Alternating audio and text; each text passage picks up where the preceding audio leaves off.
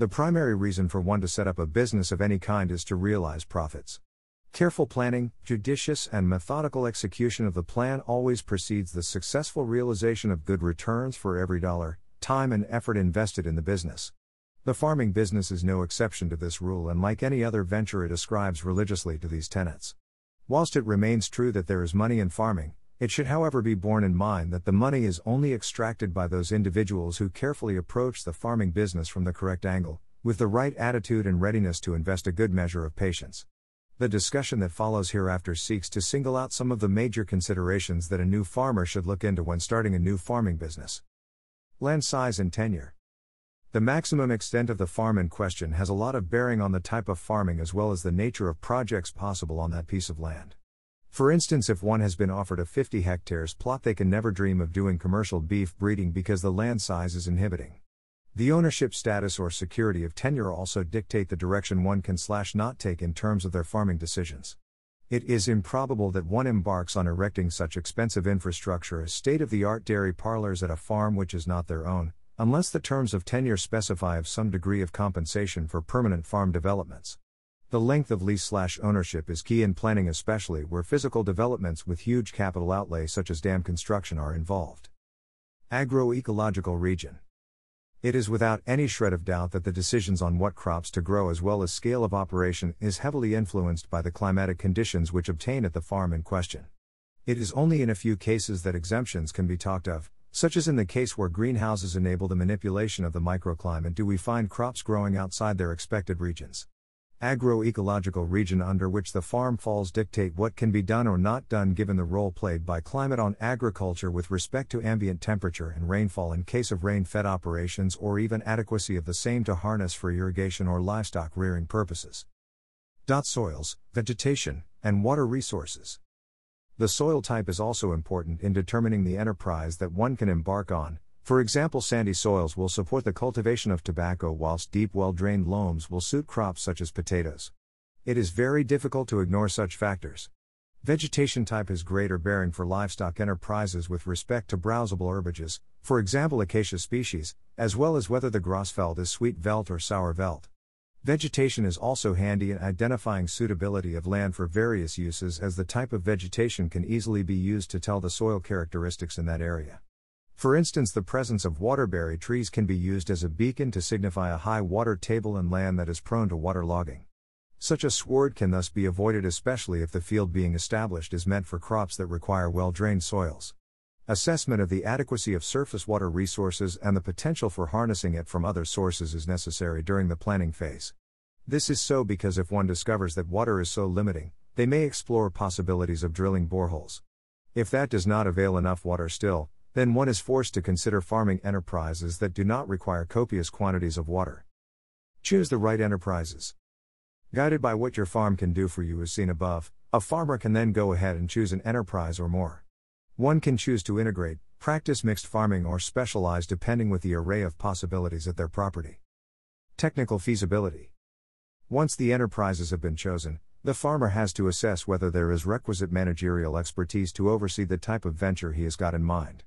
If that is not the case, then he should consider ways of hiring people with the necessary managerial clout to see the venture to fruition. For instance, suppose one has chosen to do flowers, such projects call for trained and experienced managers. In other cases, one can choose to rely on consultants. Always ensure that there are ready experts around to consult from. Apart from management, it is important to ensure that one identifies their sources of manpower. If the enterprise chosen is labor intensive, for example, tobacco or cotton production, it is recommended to assess if there is a ready population in the vicinity to draw your labor requirements from. In addition to that, the farmer should at this stage undertake all the necessary production planning.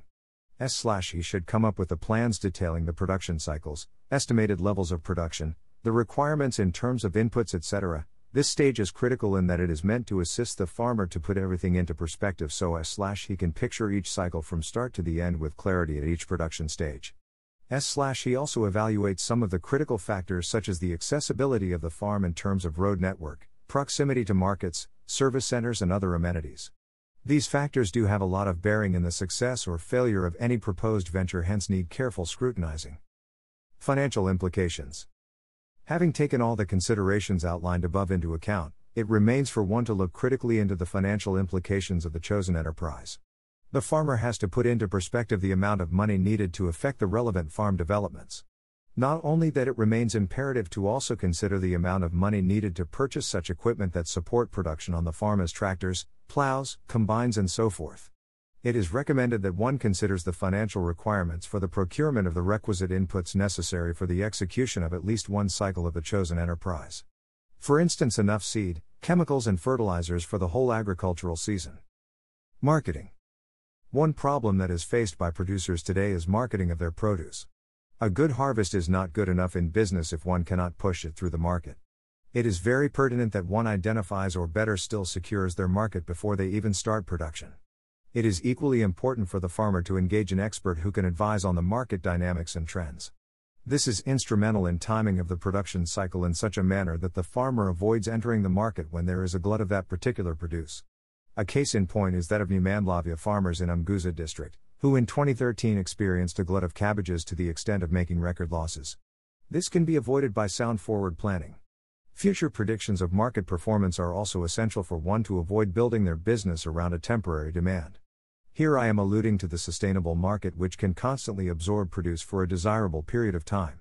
Picture a scenario whereby one puts up greenhouses for cut flower production and the market fizzles out after three months of production. What a loss! It therefore pays to consult experts to help with long term forecasts of market trends. Physical farm planning slash land use planning.